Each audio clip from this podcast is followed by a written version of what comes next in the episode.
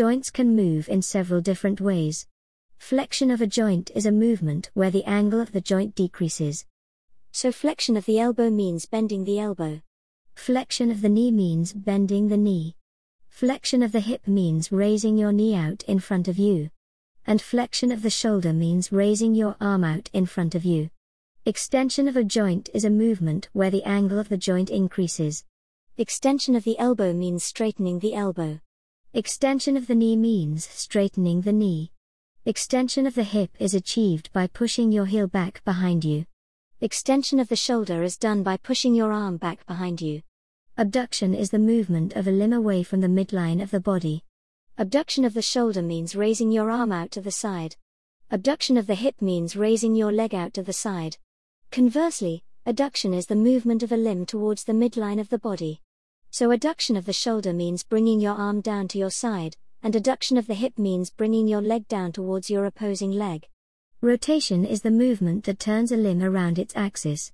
Rotation of the shoulder means forming a circular motion with the arm as you would when performing a serve in tennis. Rotation in the case of a ball and socket joint is known as circumduction. Movement in the ankle that causes the toes to point towards the ground is called plantar flexion.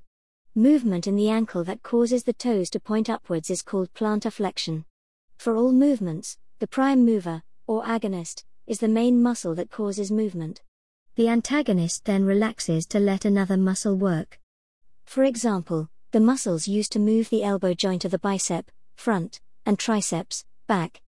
During a jab in boxing, the triceps are the prime mover, contracting and shortening to straighten the arm.